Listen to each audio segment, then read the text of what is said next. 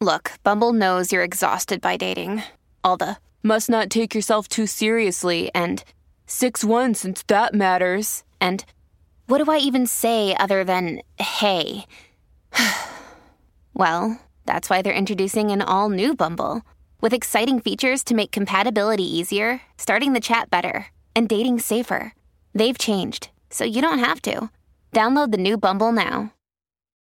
When you need mealtime inspiration, it's worth shopping Kroger, where you'll find over 30,000 mouthwatering choices that excite your inner foodie. And no matter what tasty choice you make, you'll enjoy our everyday low prices, plus extra ways to save, like digital coupons worth over $600 each week. You can also save up to $1 off per gallon at the pump with fuel points. More savings and more inspiring flavors make shopping Kroger worth it every time. Kroger, fresh for everyone. Fuel restrictions apply. Hey, it's Ryan Reynolds, and I'm here with Keith, co star of my upcoming film, If, only in theaters, May 17th. Do you want to tell people the big news? All right, I'll do it. Sign up now and you'll get unlimited for $15 a month in six months of Paramount Plus Essential Plan on us. Mintmobile.com slash switch. Upfront payment of $45 equivalent to $15 per month. Unlimited over 40 gigabytes per month. Face lower speeds. Videos at 480p. Active Mint customers by 531.24 get six months of Paramount Plus Essential Plan. Auto renews after six months. Offer ends May 31st, 2024. Separate Paramount Plus registration required. Terms and conditions apply if rated PG. Welcome to the New Books Network. Hello, everyone, and welcome to New Books in Economic and Business History, a podcast channel on the New Books Network. My name is Filippo De Chirico, and I'm the host for today's episode. Our guest today is Professor Daniel Macfarlane, who teaches at the School of Environment, Geography, and Sustainability at Western Michigan University. And we're going to talk about his new book, Natural Allies Environment, Energy, and the History of US Canada Relations, out for McGill Queen's University Press in 2023. Daniel, welcome to the show. Hello, thanks for having me. Before we delve into the chapters of Natural Allies, could you tell us something about yourself and how you came to write it? Sure. Um, so I'm an associate professor in the School of Environment, Geography, and Sustainability at Western Michigan University. So I teach environmental and water policy, sustainability, climate change, things like that. But my actual PhD is in environmental history, and for what it's worth, I'm Canadian and did all my schooling in Canada, and now now I teach in the United States, which is partly what informs this book. You know that that, that history of of the two sides. But the book is very much an outgrowth of the previous books I've written or edited because I uh, the very first book I did based on my PhD dissertation was on the history of the St. Lawrence Seaway and Power Project, so a joint project between the U.S. and Canada. That led to a book on the joint US Canadian manipulation of Niagara Falls for energy, as well as to try to retain and reshape the falls for aesthetic beauty. And then, along with that, I had co edited books on the history of US Canada border waters and on another book on the International Joint Commission, which, of course, is linked with US Canada borders, border waters as well. So, all of my work basically up to this point had been, you know, different shades of the US and Canada uh, dealing with environmental diplomacy or sharing resources. So along along the way, it had occurred to me that U.S. Canadian diplomacy and relations wasn't just about environment and energy. Sometimes that that was a pretty constant factor, and one could argue, in some respects, maybe even the most important constant in Canada-U.S. relations. But it's a, a factor that was usually ignored by most scholars of Canada-U.S. relations, which tended to be Canadians another uh, sort of hole in the scholarship is that Americans basically ignore Canada, even though Canada, by many metrics, has long been the most important ally of the United States, both from a trade, uh,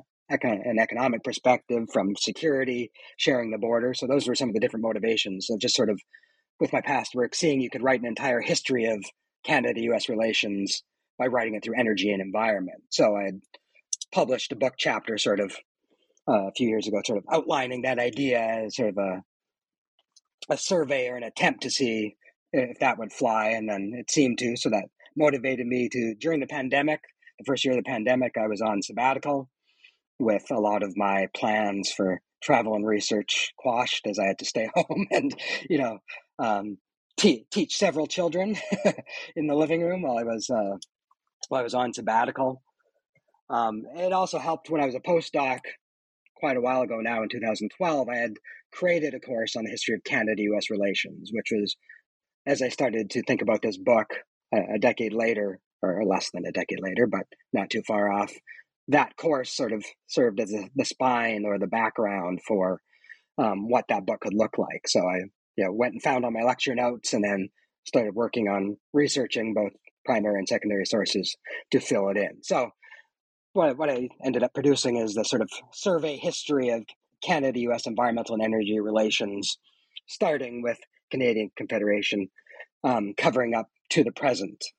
And so the book does move fairly chronologically, but also alternates with sort of thematic chapters. So water is one of the most important factors. So there's several chapters that focus on water. And I mean, if I just sort of want to take a bite off right now, maybe of the, the period from Confederation up to 1945, there's a, a few key themes. Uh, part of what I'm arguing is that uh, a lot, most of early Canada US relations was about environmental factors maybe not always about environmental protection. And that's one of the points of this book is uh, a lot of uh, environmental diplomacy is framed at sort of post 70s environmental protection to United Nations. And I'm arguing that anything, any diplomacy or relations that has to do with environment, whether it's protection or degradation, should be considered environmental diplomacy. So the first few decades of Canada US relations are mostly about fish, for example, fish, seals, and things like that. So Canada cuts its diplomatic teeth as an independent country, negotiating fish, uh, protection of seals, uh, protection of birds, uh, protection of border waters, um, and, and, things like that. So this is, uh, I contend too that the fact that those all require more local knowledge to no- negotiate over fish stocks on the East Coast or uh, a river in the Great Lakes requires, especially, uh, you know, we're talking late 19th, early 20th centuries, communications and transportation technology isn't near what it would be later. So for Britain, still, which still at the time holds a lot of the policy reins for Canada's foreign policy, doesn't really have the ability to know what's going on in terms of the materiality of, of fish and water and hydroelectricity. So the fact that Canada's dealing with natural resources actually allows it to gain its independence, I would argue, in, in foreign policy and relations with the United States uh, much quicker. And then part of the contention is dealing with natural resources is also well, one of the main contributing factors for, for why Canada and the US develop what we see, comparatively speaking, on the global scale as a very cooperative, integrated relationship. So, um, and part of that is just factors such as you're dealing something like the Great Lakes, it's not a river that crosses a border, as we see with the US and Mexico, where it's in the interest of one country to sort of one up the other in using that resource. A lot of these resources um, tend to be better used or exploited if it's cooperatively done. So I guess I argue that dealing with environment and energy factors is, is one of the main reasons that the Canada-U.S. relationship has, has been so so cooperative. Can you walk us through the highlights of this relationship in its early stages? So, some of the highlights within this period um, would be uh, the Boundary, Wa- Boundary Waters Treaty in 1909, which creates the International Joint Commission, which, as I mentioned, is something I previously edited a, a book about. Um, around the time of the Boundary Waters Treaty in 1909, there's a, a whole spate of uh, fish, bird, and seal conservation treaties. Not all of them are successful, but some are.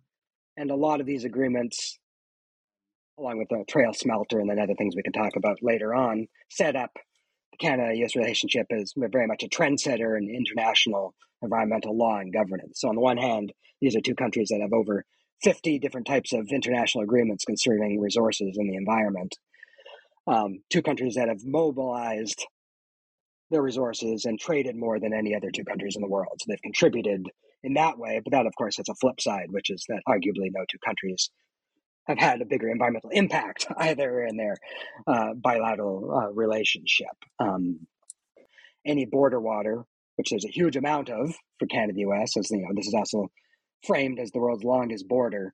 So there's a whole host of ecosystems that cross the border. The Great Lakes are the Great Lakes system is 20% of the world's surface freshwater. So I mean, there's more water in the Great Lakes than basically the rest of the United States or Canada. So this is a, a, pretty significant resource. So the Boundary Waters Treaty is, is, instituted to apply to the Great Lakes as well as other border waters, east, west, and north. So it creates this bilateral body, the IJC, which is unique in that it's, a, it's supposed to be this neutral body in which both countries have appointees on it, and then it's supposed to act in a, um, in a neutral fashion in the best interests of the resource, or in some ways exploiting the resource, um, and not to represent the partisan or political interests of their own home government. So this is often touted as groundbreaking in international environmental governance. That does get exaggerated because there's not a, a whole lot of models of other countries actually copying it, but it does very much set a model for what the US and Canada will do uh, moving forward, you know, uh, trying to sort of diffuse conflict and come up with ways to for both countries to mutually benefit um, or exploit these resources. So it's partially about protection, but it is about also both countries will get the most economically if they just agree on how to split up a resource or to exploit it. Um, and that's again that that's part of this trend that helps lead to cooperation more than conflict in the history of the relationship. In your book, you talk extensively about the Trail smelter case. What is it about? So we do see something like the Trail smelter starting in the late 1920s, going through the 1940s or in the 1930s as well into the early 1940s.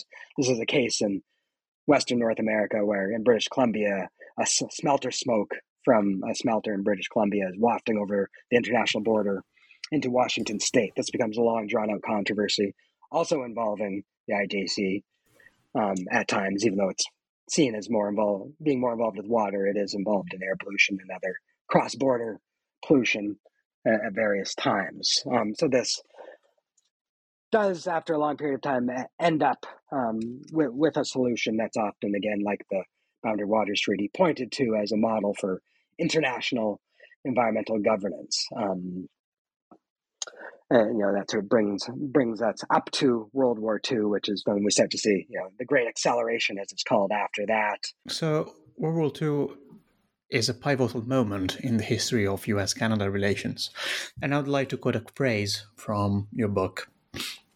The Second World War wreaked havoc on the global biosphere.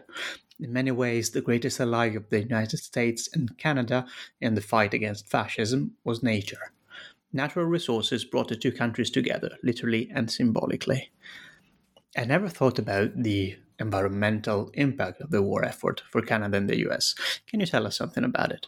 Right. So, uh, Second World War is really sort of a hinge point of this uh, massive upswing or trajectory or hinge point of um, the integration of Canada US relations, trade, and natural resources. So, um, both the US and Canada one of their main contributions, if, if not their signal biggest contribution to helping win win the Second World War, is sort of as the storehouse and producer of tanks and planes and armaments. And that's not to discount, you know, the actual people who went and lost their lives. But I mean, compared to what was going on on the Eastern Front in Russia, it's you know it doesn't quite compare. But so it's it's uh, the material the benefits of the war that are so instrumental um, in that sense. And, and that's very much the product of US and Canada erasing their border um, to a great extent during the war. So they sign, you know, different uh, defense production sharing agreements and things like this, Hyde Park agreements too, to ignore ignore the border as much as possible, get the free flow of resources. So if we're talking tanks, planes, nuclear weapons, uranium from Canada, aluminum from Canada, hydroelectricity from Canada to smelt that and to create all the different minerals, armaments, and things like that, because so much of it was taking of this production is taking place in the border region, um, in the in the Great Lakes area, with resources going back and forth. we have the U.S. moving into the northern part of the continent, you know, and Canada uh, sharing you know roads, pipelines, bases, all these things to protect the northern part of the continent. So, um, you know, it's the Alcan Military Highway Canol Pipeline, things like that. So we start to see this tra- tra- trajectory of integration and removal of the border, and that stays in place um, after the Second World War. And then we see, see you know, the whole, whole different suite of radar lines to detect incoming Soviet missiles, aircraft being built in Canada's north. So Canada, I mean, there's certainly sovereignty worries, but Canada is, is you know opening up very many aspects of its territory to the United States physically, as well as economically. So we start to see the a big flow of American capital into say different sectors, oil and gas sector, things like that, um, into into Canada Dur- during the war too. Both U.S. and Canada led the globe in um, increasing hydroelectric output, and these are already countries leading the globe in hydroelectricity. And these earliest large projects, most of them take place on those border waters, Columbia River, and then in the Great Lakes St. Lawrence region, as well as others on the East Coast and, and at different parts. So there's a lot of uh, uh, electricity integration going on. So those electricity networks and transmission networks, um, those intensify and proliferate uh, in the early Cold War period as well, as as does fossil fuel trade and pipelines. As I mentioned, at this time, it's still more the U.S. sending fossil fuels to Canada, um, including coal. But late 1940s, Canada starts to develop its own Western oil supply. So we start to see the first steps towards Canada becoming a major exporter of fossil fuels to the United States. In fact, a major diplomatic issue over the few decades after World War II will be Canada trying to get, um, well, it's a two pronged story. It's the US U.S. capital and ownership coming into the Canadian fossil fuel industry, but then Canada also trying to um, export its fossil fuels and get agreements about that or um, exceptions to American oil rules to allow Canadian fossil fuels to to get in. So that becomes a major aspect of diplomacy, as do uh, ever other several punctuated issues in the early Cold War period um, that have to do with energy. So in 1950, the U.S. and Canada signed the Niagara River Diversion Treaty, which will clear the way for the, uh, the massive expansion of hydroelectricity in the Niagara Falls area. Also in the 1950s, Canada the U.S. signed, finally signed an agreement on the St. Lawrence Seaway and Power Project, which will, St. Lawrence being the second largest river on the continent, allows the remaking of that for deep draft navigation as well as building um, up hydroelectric capacity, including what will stand for several decades as the largest transborder hydroelectricity plant um, in the world. So both of those, the St. Lawrence and Niagara developments, went back almost 50 years. So there have been failed agreements in 1929, 1932, and 1941 to develop some of those resources. Most of the time, as U.S. Congress uh, was blocking those treaties or agreements from happening. Um, so both the St. Lawrence and Niagara, I, I call them punctuated diplomatic events, that these are you know top issues in Canada-U.S. relations. There's diplomats saying at the time in the 1950s that the Seaway is an even more vexing issue than the Korean War, for example, in when it comes to Canada-U.S. relations. That speaks to um, these environmental and energy issues becoming the top of the diplomatic file as the major major things influencing Canada's relations at the time. And we also start to see lots of other hydroelectric projects coming to fruition around this period. So, um, Columbia River Treaty is a very obvious example, but there's also many other cases uh, uh, from east to west, as well as new agreements to export electricity back and forth. And then, as I've mentioned, the increasing amount of fossil fuels that's going across the border. Let's talk about hydropower. In your book, you have a chapter called Great Lake Issues, where you discuss some of the challenges um, that you, the US and Canada had to face building up their hydroelectric capacity. Can you tell us something about it?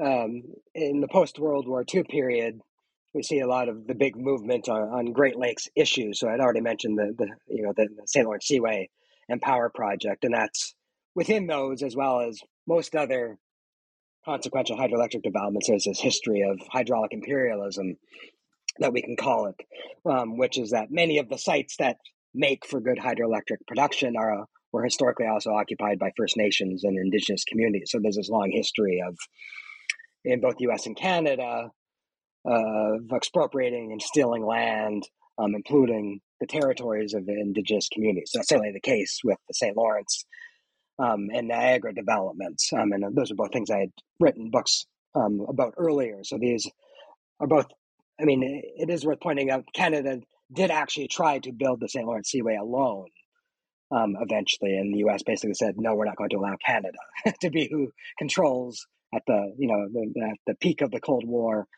well, what foreign shipping can, can get into the heart of the continent. So there was this this does point to some of the limits in U.S Canadian environmental diplomacy, where as much as there's cooperation, there can be conflict. And the U.S. was saying this needs to be a joint project, um, and they figured out ways to stop Canada from proceeding alone until it became a joint project.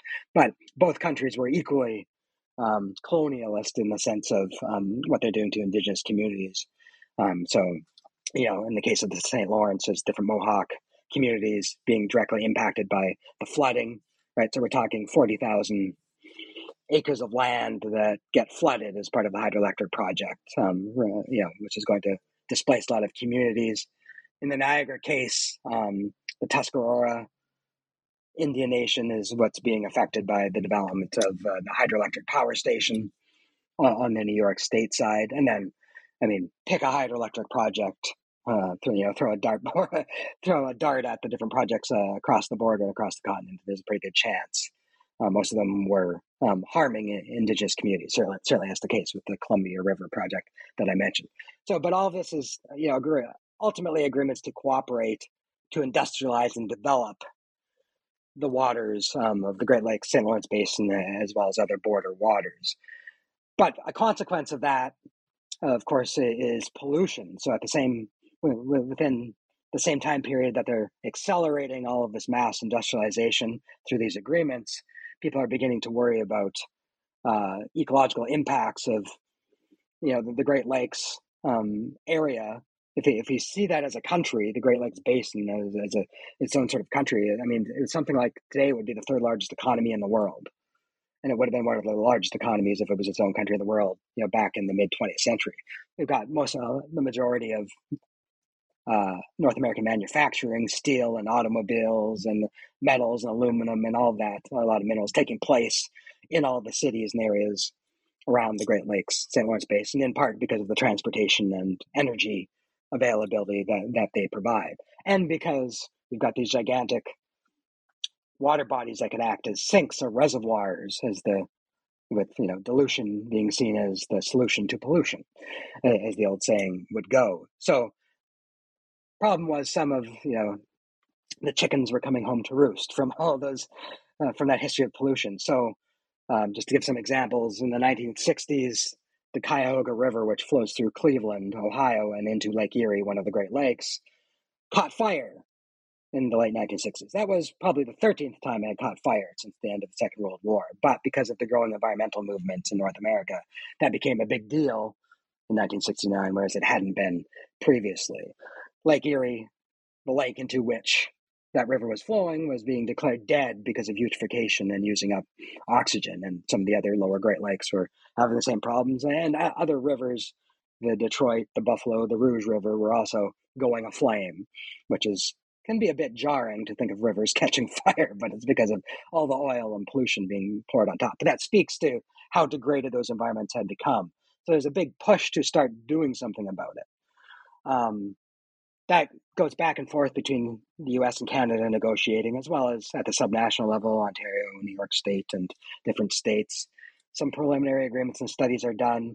These eventually culminate in what's called the Great Lakes Water Quality Agreement in 1972, which will then be superseded by uh, another Great Lakes Water Quality Agreement in 1978. So these are really significant and signal achievements, right? These are these aren't actually treaties; they're not binding treaties, but they're binational agreements sort of soft law, which is often the case in Canada US agreements, which even if they're not as binding as treaties, they're still very important.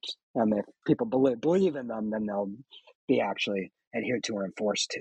And so, what these agreements did, the first 1972 one applies to the lower Great Lakes, um, but it, it is setting out um, policies for both countries to limit pollution, especially nutrient pollution, phosphates and nitrates, uh, nitrates that are getting into the Great Lakes and causing all these problems, both from municipal waste, industrial waste, as well as agricultural.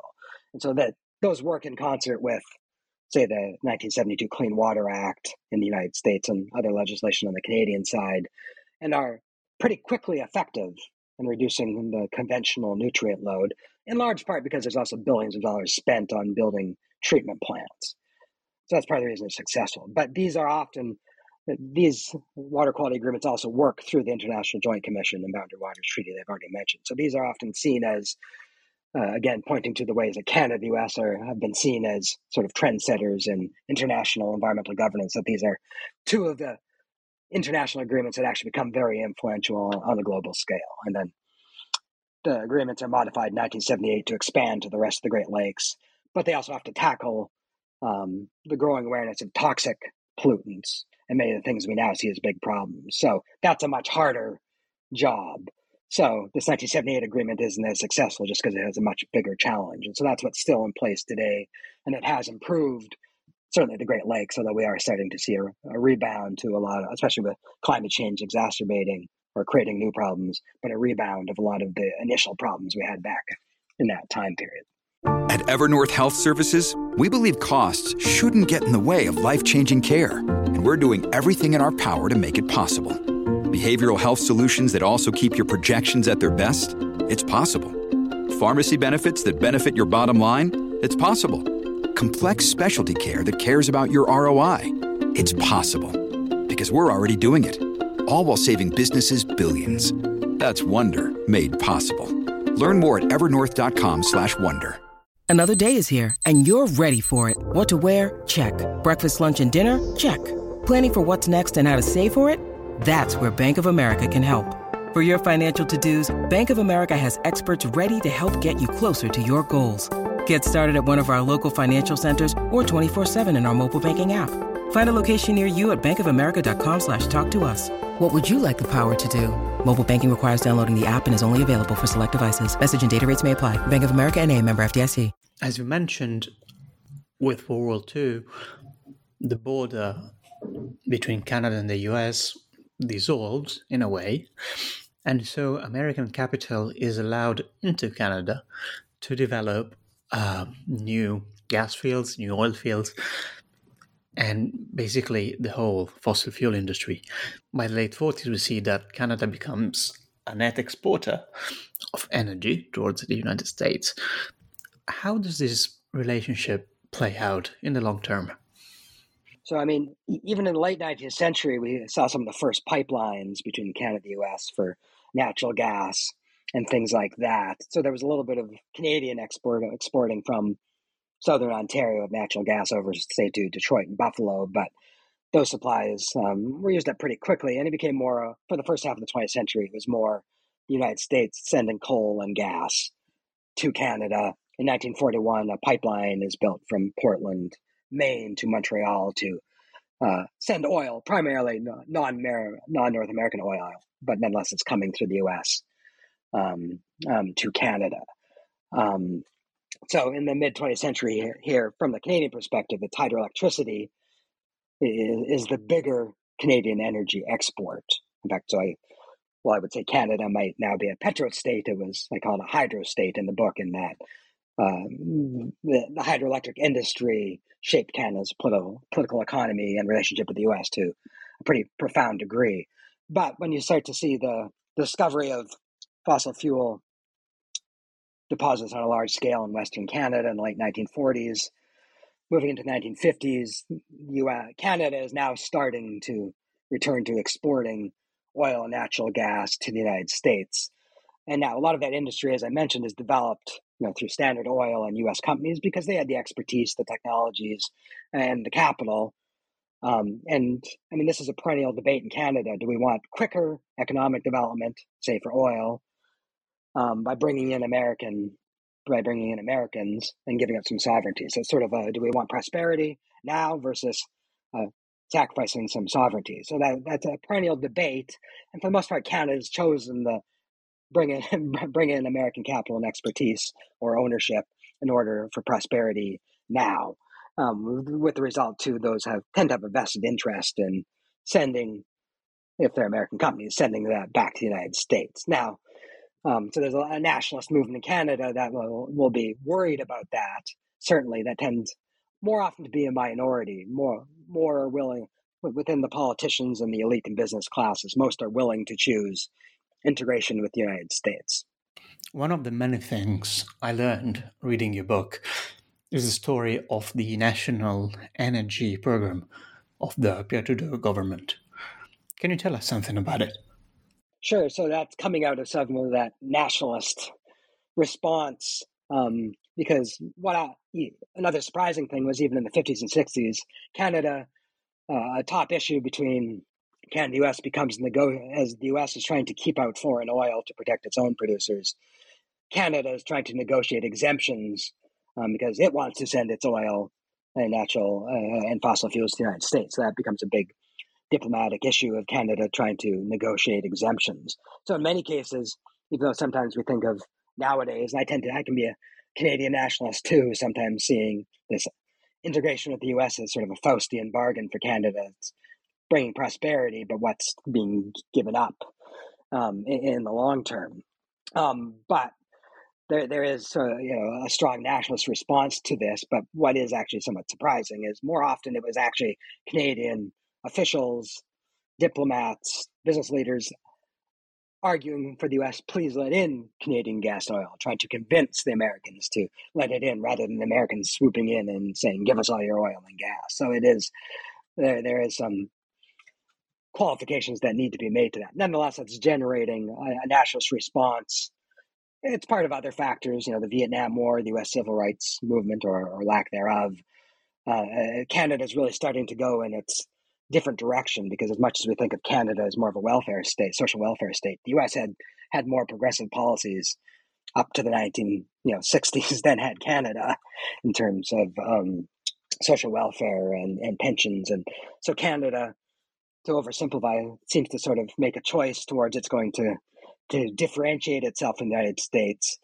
Let the you know the United States can pay the bigger cost of protecting the continent, and that money instead of being put into defense and armies, Canada can invest into social welfare state.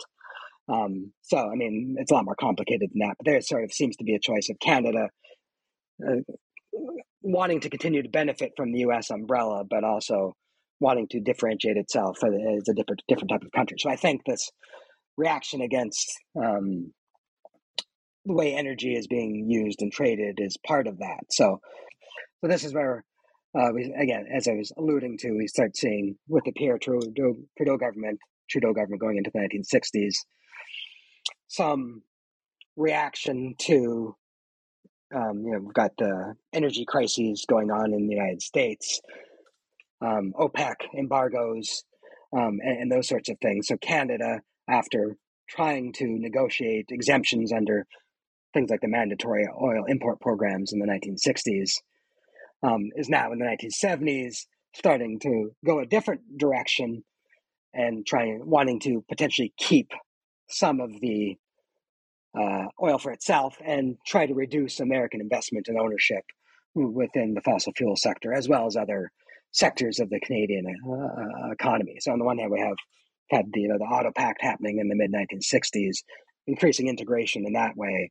But it's very that's sort of the end of maybe the 1970s and or the end of its golden age of sort of unalloyed integration and trade without much resistance. And now we're starting to see back and forth with the 1970s, where Canada is looking at keeping some of its uh, energy sources and reducing it to the United States rather than seeking out American markets for it. But that'll be something that'll go back and forth in, in ensuing decades. Correct me if I'm wrong, but it seems to me that this tendency, this willingness to preserve some form of Canadian autonomy in their relationship doesn't last very long.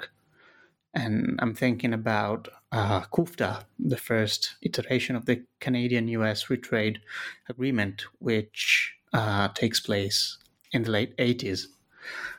And speaking of this, I was wondering if you could talk about some of the border flows, uh, not just um, in the realm of energy, but also other commodities.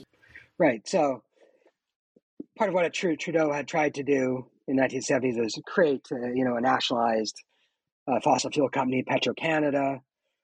Um, and then 1980 is when it actually announces the National Energy Program again to try to increase domestic control over the fossil fuel industry and the Canadianization of uh, fossil fuels and the ownership of the industry. But he himself had gone back and forth on increasing energy integration with the United States versus versus decreasing, um, and then uh, that uh, that impulse towards increasing um, is very is picked up on by the government, one of the governments that follows the Trudeau period. So that's the Brian Mulroney Progressive Conservative. So um, he's very much an adherent to free trade, not only in fossil fuels but in most things. So you get the Canada-U.S. Free Trade Agreement or in 1988, um, which uh, across a whole range of minerals and natural goods and different types of resources, this is sort of entrenching a lot of what had been increasing throughout the Cold War period, and then had gone you know backwards to some extent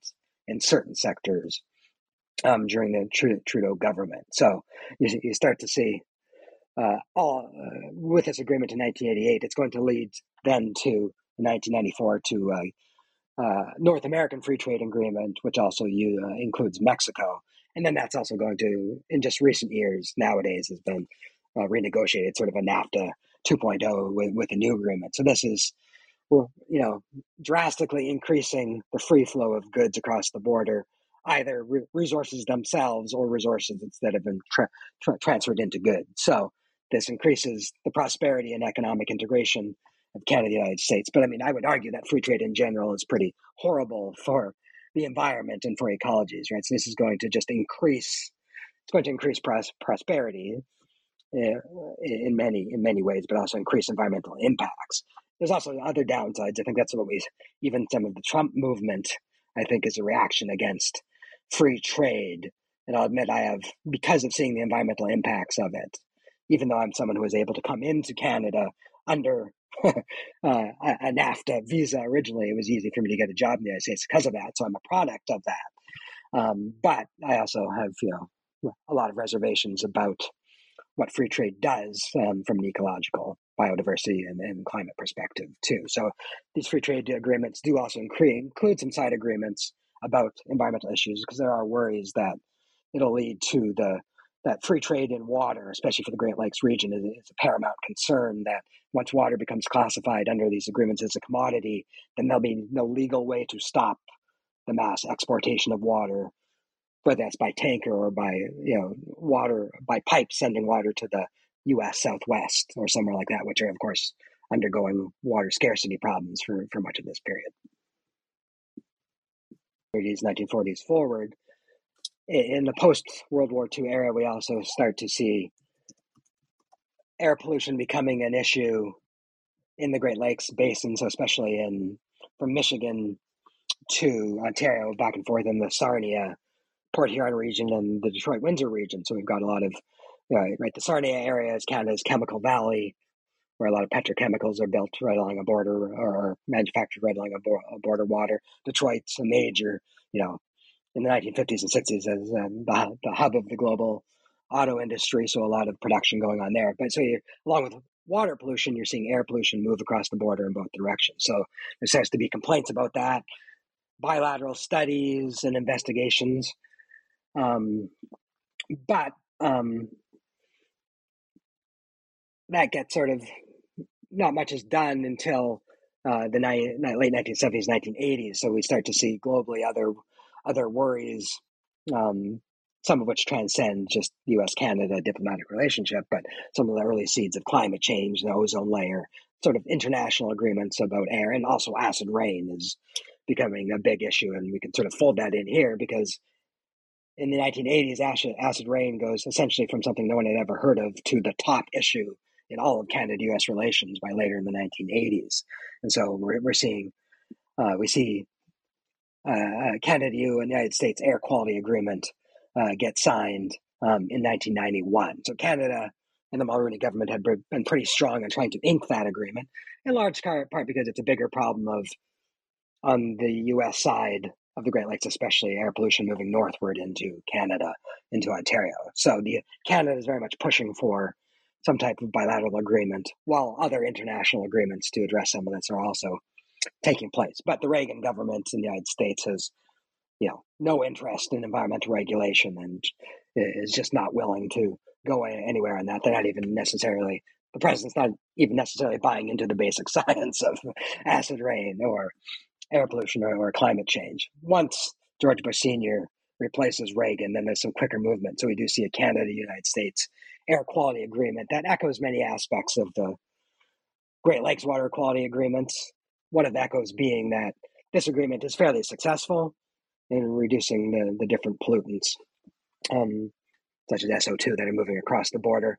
But part of the reason is, like the Great Lakes Water Quality Agreements, because domestic legislation changes um, pollution outputs, um, and that's that investing of money um, and regulation is probably the big reason this international agreement is able to have uh, a somewhat salient effect. But so acid rain is also reduced to to a large large degree. So again, these are uh, pretty important issues.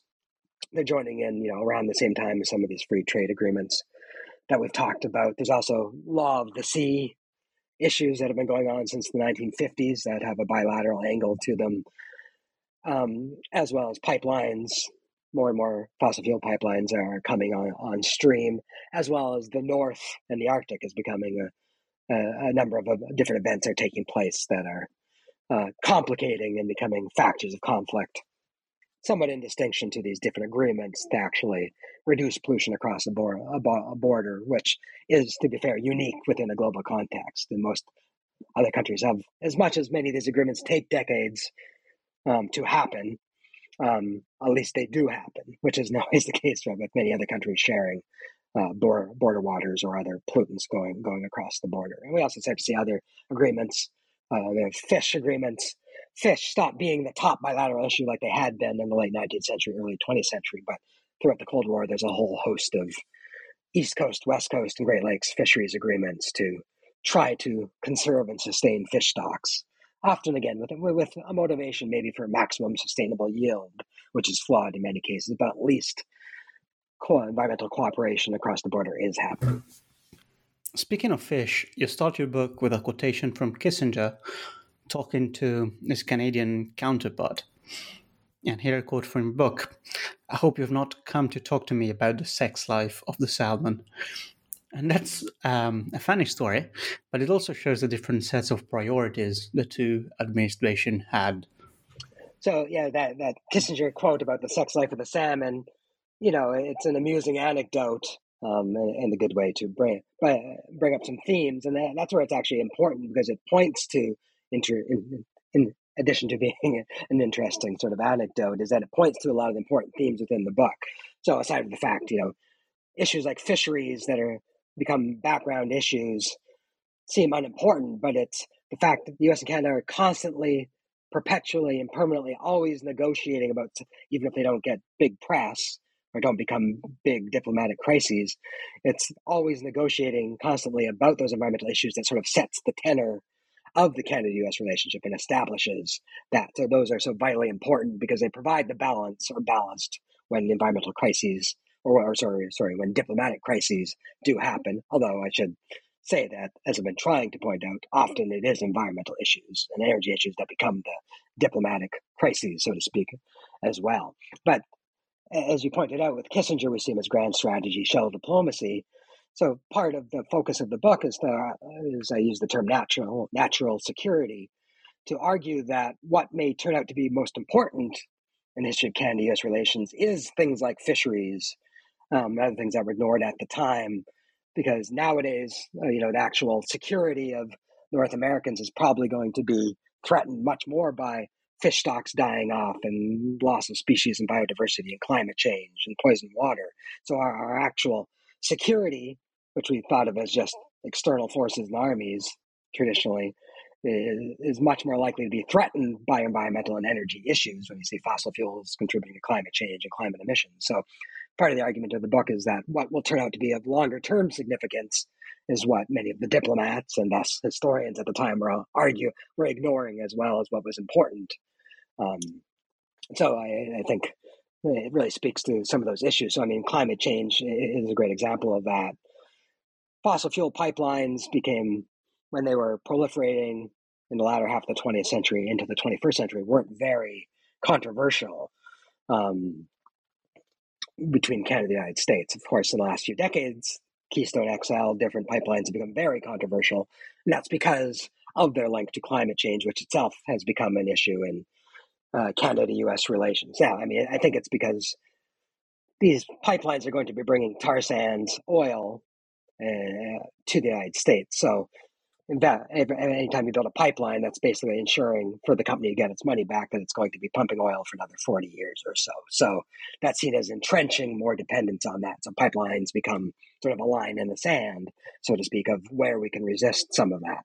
So that's when you start to see pipelines instead of something that barely makes the news um, become a big issue of both domestic and international controversy. And of course, climate change is that as well. So Canada, with the Mulroney government, was one of, was one of the countries pushing for international agreements on ozone layer and climate change and, and things like that. So it was actually one of the earlier proponents. Ironically, then Canada becomes one of the great villains, not only in terms of what it produces and the emissions it directly and indirectly causes, but later on especially with the Harper government, more or less trying to sabotage United, you know, United Nations and international agreements through the Paris, Climate Accords and things like that. So Canada goes from being uh, an early proponent of some type of international agreement to then becoming, you know, an obstacle to those. So these are seen as, you know, multilateral international things but Canada's international stance, I argue, is very much tied to bilateral issues in Canada US relations because it's realizing that